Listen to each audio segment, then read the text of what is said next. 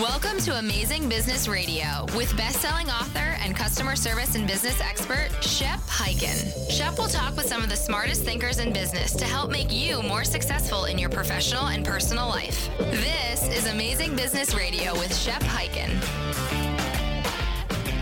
Hello, everyone. Shep Hyken here, back on Amazing Business Radio. I'm very excited for this week's episode because we have an amazing interview coming up with a gentleman named Sean McDade, who is CEO and founder of a company called People Metrics and also wrote the book Listen or Die 40 Lessons to Turn Customer Feedback into Gold.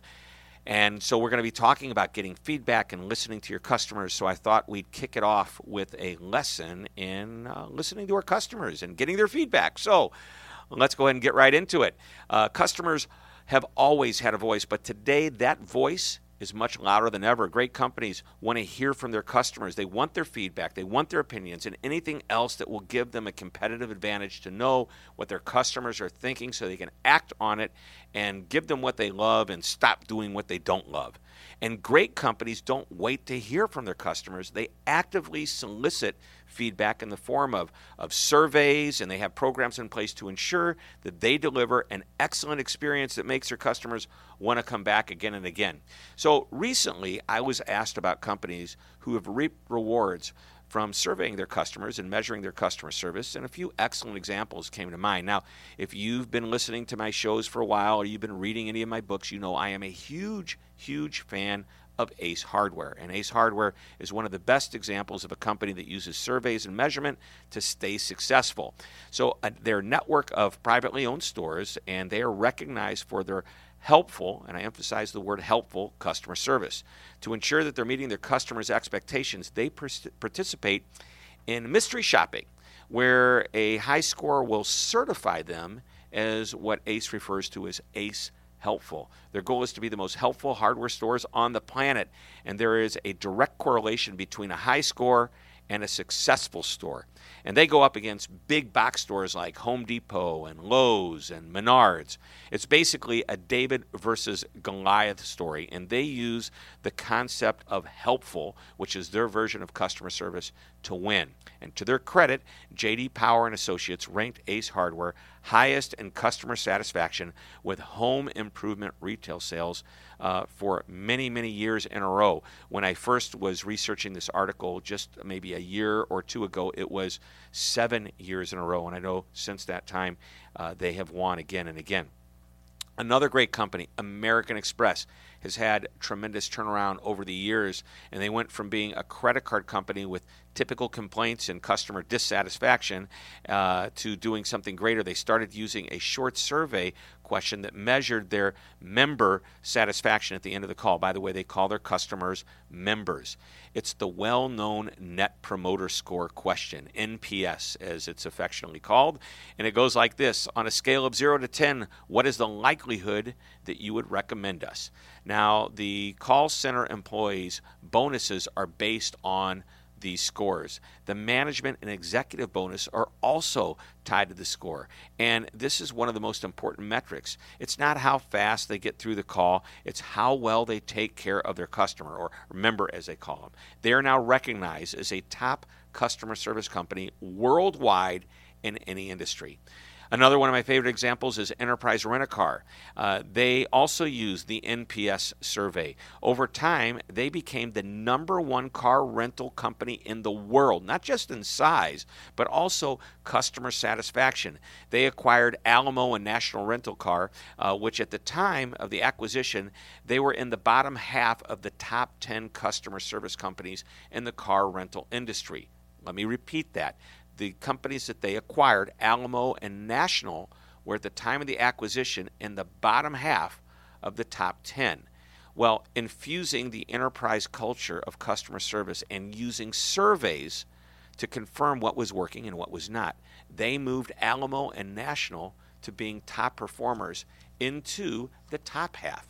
So uh, on the t- an enterprise number one, Alamo moved from and, and, and National moved from being you know in six, seven, eight, nine, or ten up to being uh, three, four, or five. Anyway, companies that track and measure their customer service have a competitive advantage. There's no doubt about that.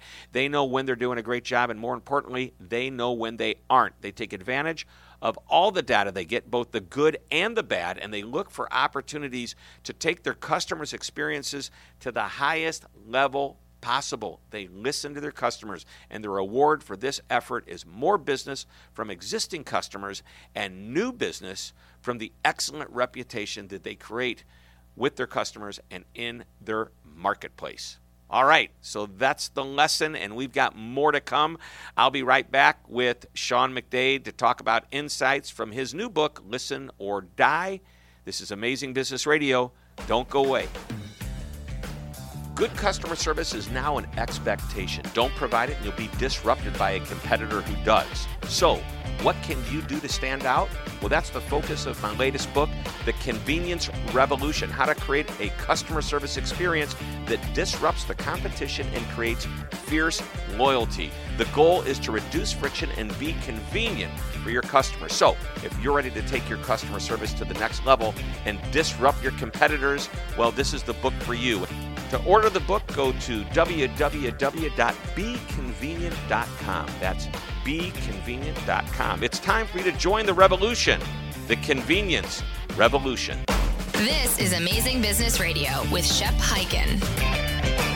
We're back on Amazing Business Radio. I promised you a great interview, and we are going to have that. We have Sean McDade, PhD, the author of Listen or Die 40 Lessons that Turn Customer Feedback into Gold. And he's been helping companies optimize their customer experiences for over 20 years. He's the founder and CEO of a company called People Metrics, and they are a leading provider of voice of the customer software and services. He's a great guy. I've been talking to him for the last few minutes uh, during our uh, break between our my monologue and this interview. So, Sean, welcome to Amazing Business Radio. Yeah, it's great to be here, Shep. Thank you for inviting me. So you've got, thank, oh, I'm so glad you accepted the invitation, and I'm so glad we connected. Yeah. This is great. Uh, you, you, know, I talked a little bit to you. You've got a lot of energy, and you're excited about this concept. Um, I love the book Listen or Die. You can get that at mm-hmm. Amazon.com. I just want to know a little bit of background on yourself. You've been doing this for almost 20 years. Yes, sir. Yeah, mm-hmm been a it's been a, it's been a while. And before that, um, before I had uh, People Metrics, I've been doing People Metrics since 2001, so 18 years. And before that, I worked for Gallup, the Gallup organization, doing some of the similar work. So I've been in this space for quite a while. Wow. Well, you've been doing amazing things. So let's jump right into it. Quick little background yeah. on the book. Tell us a little bit about the book, and then I've got some specific questions. You've got some great chapters in here, which actually just they're layups for great talking points to today's interview. Sure thing. I mean, we've we've done so many listening programs for customers where we're helping them set up, uh, you know, listening posts or or, or channels where they can have listen to customers after an experience and figure out how well they're delivering that experience every time. Because um, we know that the experience has to be consistent for it to be exceptional. Um, and you know, I kept getting questions around specific parts of how do you do this? Like, what questions do you ask, and how do we get senior leadership's buy-in, and and what do we do with the data, and how many people get this information should get this information and act on it? That I felt like I was answering the same questions over and over again. I thought, well, why not put this in a book that's directly aimed at people who are responsible for listening to customers within organizations, and then put it into an, a like a, a a lesson format that's basically answers to a lot of the questions I've been getting. So that that was the the kind of the impetus behind the book, and just in general, we believe, and I believe um, how strongly on on you know listening to customers is a huge competitive advantage, um, especially if done systematically and professionally. It it gives companies a leg up in a very competitive in very competitive markets where there isn't a lot of differentiation in product or service. So listening to customers can really be, yeah, the, the difference. Yeah. So let's let me ask, and by the way, I, I'm going to ask you a question about who's responsible for listening. The only reason I don't mm-hmm. want to forget that's the question, but you said something that's really important that I want to emphasize. You said the experience has to be consistent for it to be exceptional. And I want to go back to that comment because that is a powerful statement. It's worth tweeting, by the way. if you're into that, because what that means to me is, and I've been preaching this, a little above average you know that means you're a little beyond an expectation, a little bit above average, not over the top, not like you're surprising and delighting me and blowing me away, but a little above average all of the time is what makes great companies great. Sure, you get that opportunity to go above and beyond when there's problems, but really it's the consistency that gives people confidence that makes people want to rate a company high and want to come back and do business with them again and again. All right, so great comment, but now I want to know. You said, um, you know, there needs to be people listening. Who are the people that should be listening to this feedback? Who are the right? Whose responsibility is it? Well, I mean, usually it, it lives if if the company is big enough, they'll have a customer experience department. Um, but normally, it would run through marketing um, because marketing is essentially or operations. It could be through operations. It all depends on how the organization organization is structured. Um, for smaller companies, um, you know, there has to be an impetus behind listening through through the leadership team, and you know, even the CEO needs to be, hey we need to be consistently listening to customers on a regular basis. Bigger companies have departments that are that are responsible for that and then are held accountable for how those metrics however they're determining whether the feed the, the customer experience is good through the listening a lot of times they're held accountable for those numbers like net promoter score or another measure of, of, of customer experience right? So the bottom line is this: it, we're going to get this feedback. We're going to either get it through a formal survey, we're going to get it through yep. our good people on the front line bringing back commentary uh, from the feedback they're getting from the customers. Somebody in the organization needs to be listening to this, and I don't care if it's somebody in operations, mm-hmm. if it's in marketing, yep. if it's specifically the chief customer experience officer in a larger mm-hmm. company. Mm-hmm somebody needs to take charge and do something with it because all this data without doing anything with it is just a complete waste of time for everyone and ultimately if you don't listen according to book you will die yeah, and, I, and, there's a there's a lot of examples of that. I mean, there's dramatic examples, right? Like Blockbuster and Radio Shack, and, and, and oh, yeah. companies that just didn't see, didn't appreciate what customers wanted and wanted the experience to be. But I think you know those are those are examples everybody knows. But every day there are companies who, when they're listening to a customer with an important touch point. So that's that's one of the really I think key points in the book that you really have to figure out and choose your your spots of when you want to listen. So um, you know the common touch points are things like you know someone goes online to purchase something or someone comes into a store to to buy something or someone calls your contact center and has a conversation around you know a bill or whatever but you have to pick kind of when do you want to listen and then once you do that, then you have to align the organization to to get behind that and respond to that feedback. Um, it's not good enough just to listen and say, okay, 80% of our customers are satisfied with their with, with their call to the contact center, because what that means is 20% weren't.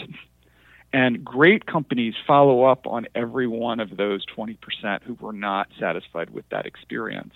And they find out why, and they make it right with that customer and they fix the common reasons why that experience wasn't what it needed Amen. to be. I mean, maybe, the hold time was too long, maybe the customer re- service rep did not have the knowledge or whatever it is.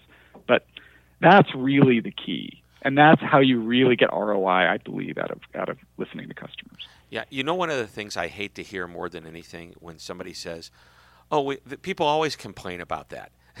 I'm thinking to myself, why are they always complaining? Like, didn't the first 25 times you heard it, didn't you think maybe we should do something about it? I just, uh, t- uh, and I know this interview is coming out after the article. I just wrote an article. It's going to appear, I believe, next, or no, it actually uh, appeared uh, today, I think. And I had a cartoon, and I always do a cartoon with my newsletters every week and the little you know it's just a little image and this one was three guys or it was two men and a woman sitting around a boardroom table and one guy says you know I, I why do customers keep complaining about this? You know how do we get uh, you know why does this happen? And i can't remember the exact words but then the next person said you know or how can we get this to stop? And the guy said, "Well, just keep letting them complain, and eventually the customers won't come back, and voila, there's no more complaints." and, the third person says, uh, I don't think that's the answer we were looking for. But isn't that what's happening? With people always complain about this, then then stop it. That's yes, that, that is amazing. That does happen, but it really shouldn't. That's the other thing is it's such a huge opportunity when customers complain. Like I tell that to my clients all the time. Don't feel bad that you have a certain percentage that aren't happy with their experience. They sh- you should be glad about. You should be really happy because you can dig into why that is, make it right with those individual people, and then start working to make sure that that doesn't happen again. That's like that's gold. Yep. To talk like in my book, it, that is gold. So I want to push on a little. Uh, I'm not pushing back, but I want to push up. I guess sure is thing. is that there's you mentioned those are the 20 percent. You listen to those, you go after every one of them. That's what the great companies do. I also believe it's important to go after your your happiest customers as well and find out like what is it that you love about us. And I always like to ask the one thing question, and you can word it a number of different ways. But Mm-hmm. but lately, since my whole focus is on convenience with this new book, uh, the idea is you know what's one suggestion that you can think of that would make doing business with us more convenient. Now you're asking your happy customers that one thing question and you're then you're going okay if and I've just used simple numbers. If we asked 100 customers that question and one person comes up with an idea that oh, it's a little off the wall, we don't that that's an outlier. But what if 22 of them come up with the same one thing? Holy cow. Now we've got something Yeah. we can work off of and build off of. So uh, even though we want to always listen to what's making people unhappy to reduce friction, get rid of those pain points, find out what people are loving about us, and if we aren't really, I mean, sometimes we're we're doing it and we don't even realize we're doing it as well as we do it, and we need to be more conscious about it. You know, I could not agree with you more. When when companies invest in in what we call voice of the customer programs, usually they do it because they say, okay, I can reduce churn because I can figure out how many people are complaining about a certain experience and follow up and make sure that they they don't leave us. Right? That's kind of that's how they sell it to their CFO. but the real value in the programs is what you said.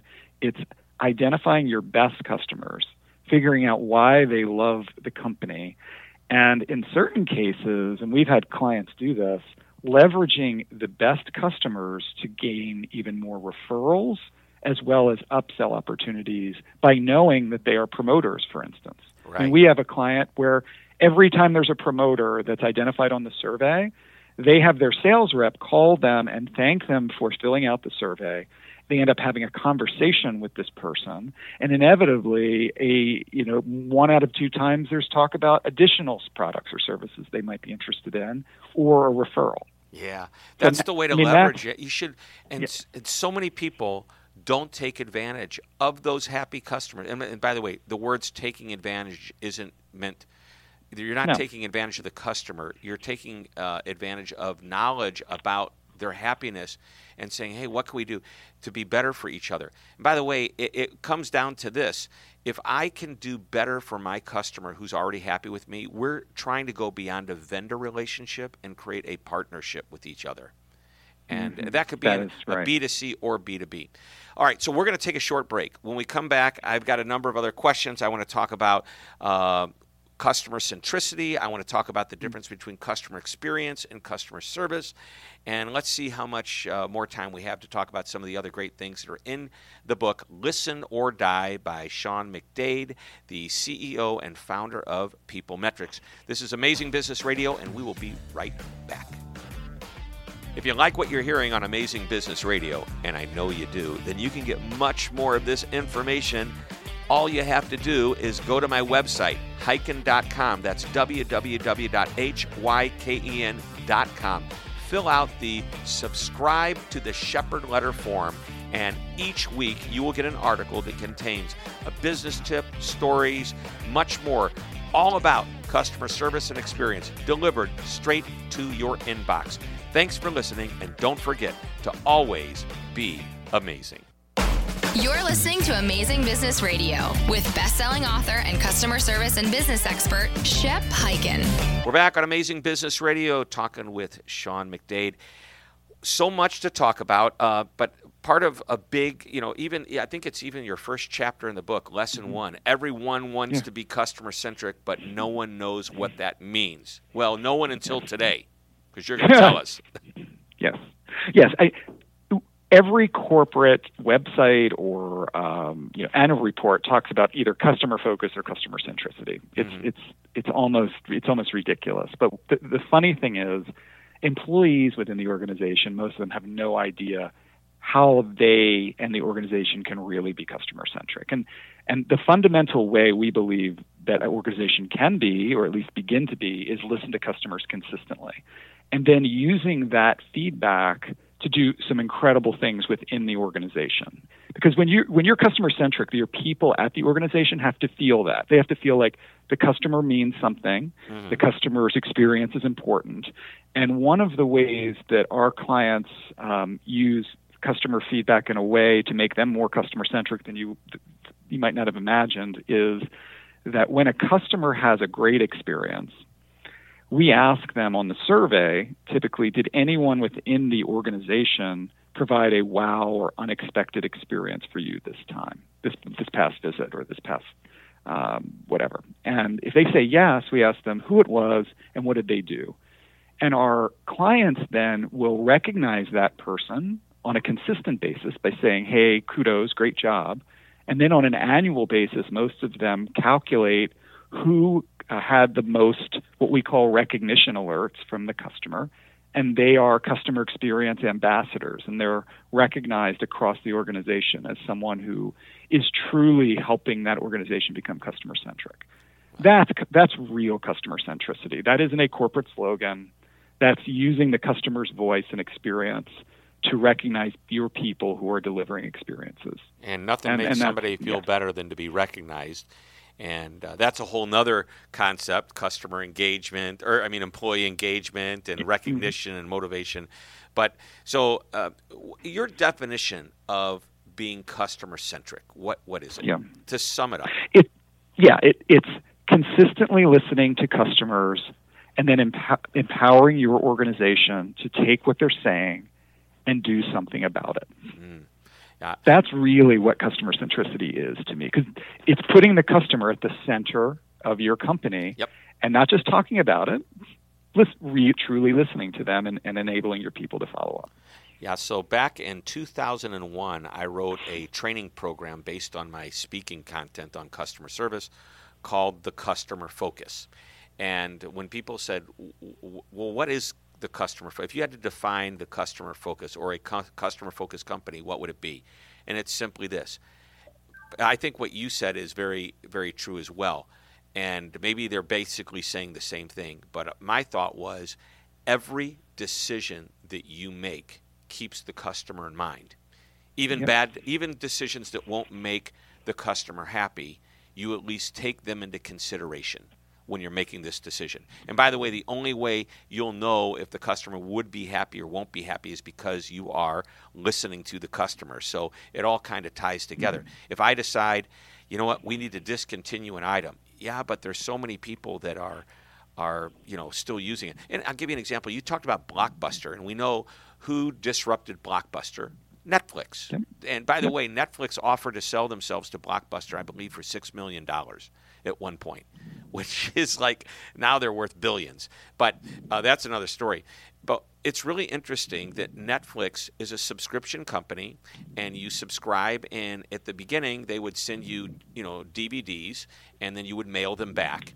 And eventually technology took over, and now it's a streaming service, right? You you, yes. you can go on. You got a good Wi-Fi signal. You'll be able to watch all the movies and TV shows you want for the rest of your life. They have so much content. But there are still several million customers out there that don't have Wi Fi strong enough. And guess what Netflix did? They didn't turn their back on them. They still send those people C- or DVDs. Probably don't have the same selection as you would with the streaming. But it, what do you, I mean, I think that's totally customer focused. And I think it's almost uh, to a point where it is above and beyond what most companies would do. Yeah, that's exceptional to, to, you know, we talk about customer personas, and they definitely have several, and they use the customer persona that they knew needed that that additional unique service and continued it. It's it's it's an incredible example of customer focus. All right, let's shift to the concept of customer experience and customer service. Uh, yep. They're not the same. You need to know the difference. So, what is the difference? Yeah, I mean, a lot of people use them interchangeably, and and and for, I understand that. And there's a lot of components um, of the customer experience that involve customer service, right? So, like having a customer talk to another human, or you know, get information online if that's the way they're they're offering the, the customer service to solve some sort of problem, right? And and that's that's absolutely true.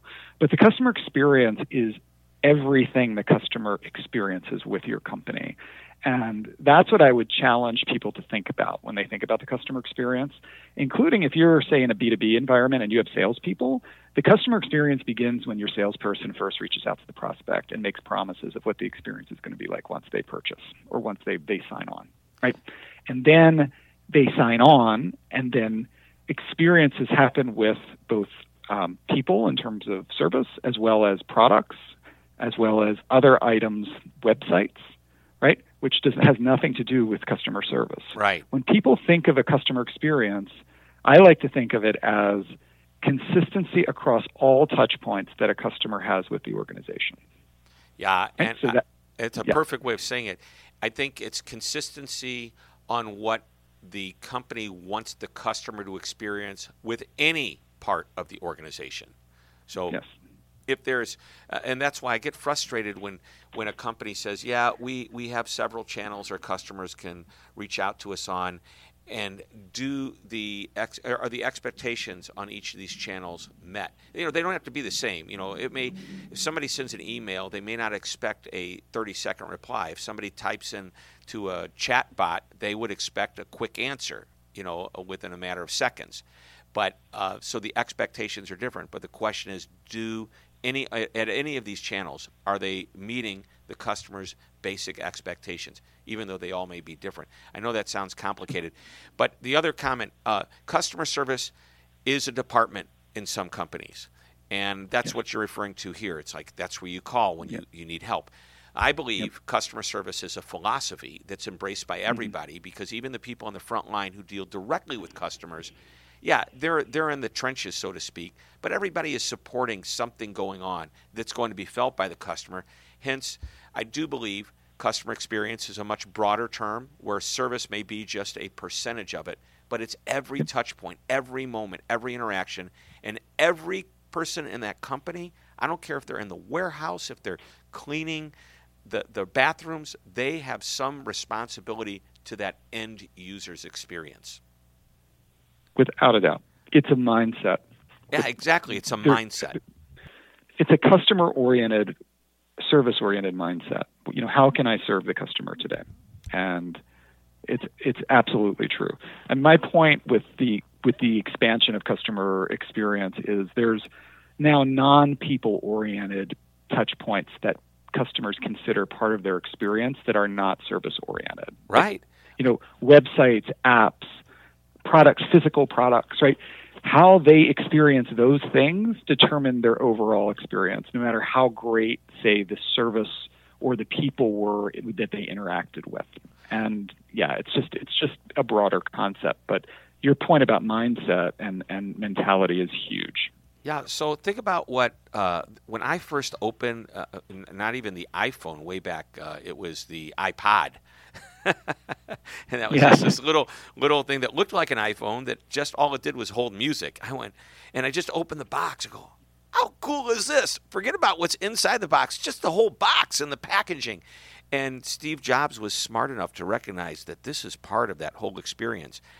And I made an investment into a real estate group, and they sent me a report. And this report was amazing. It wasn't beautiful, it wasn't pretty, it had some pictures, but it wasn't glossy. But what it had was all the information I would need in a format that was easy for me to digest.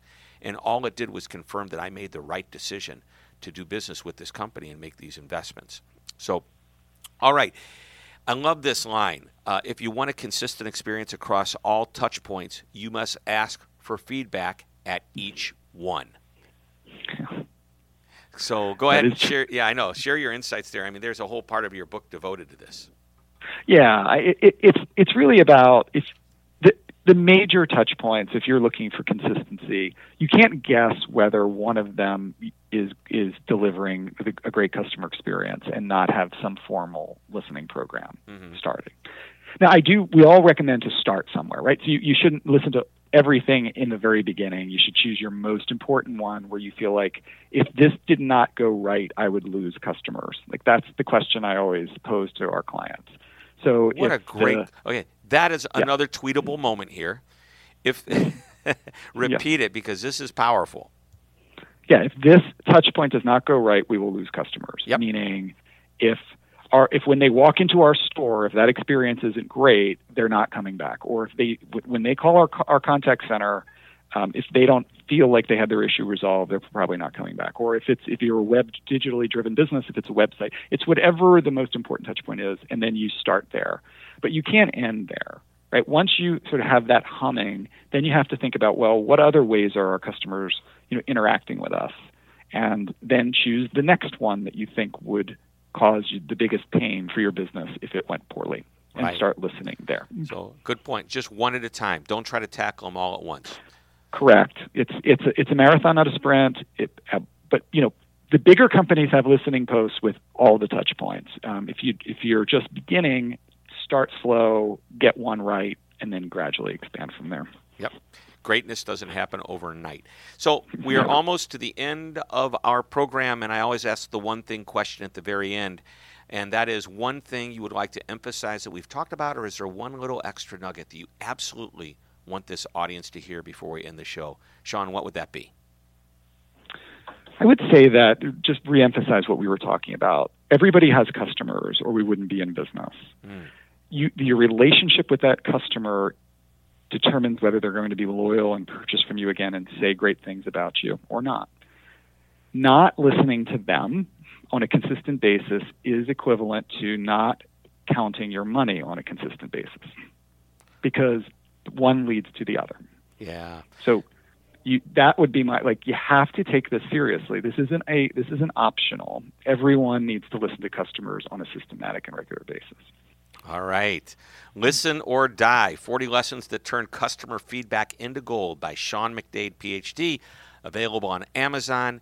He's the CEO and founder of People Metrics. If you want to learn more about People Metrics, it's just what, peoplemetrics.com? Yes, it is. There you go. Thanks for being on the show, Sean. You're awesome. You're amazing. This is why we call it Amazing Business Radio. Great insights, great lessons, a great episode. Thank you. Thank you. All right, everyone, that wraps it up. Another episode of Amazing Business Radio. Thanks for listening. We'll have another interview next week. So until then, Shep Hyken reminding you to always be amazing. This podcast is a part of the C Suite Radio Network. For more top business podcasts, visit c-suiteradio.com.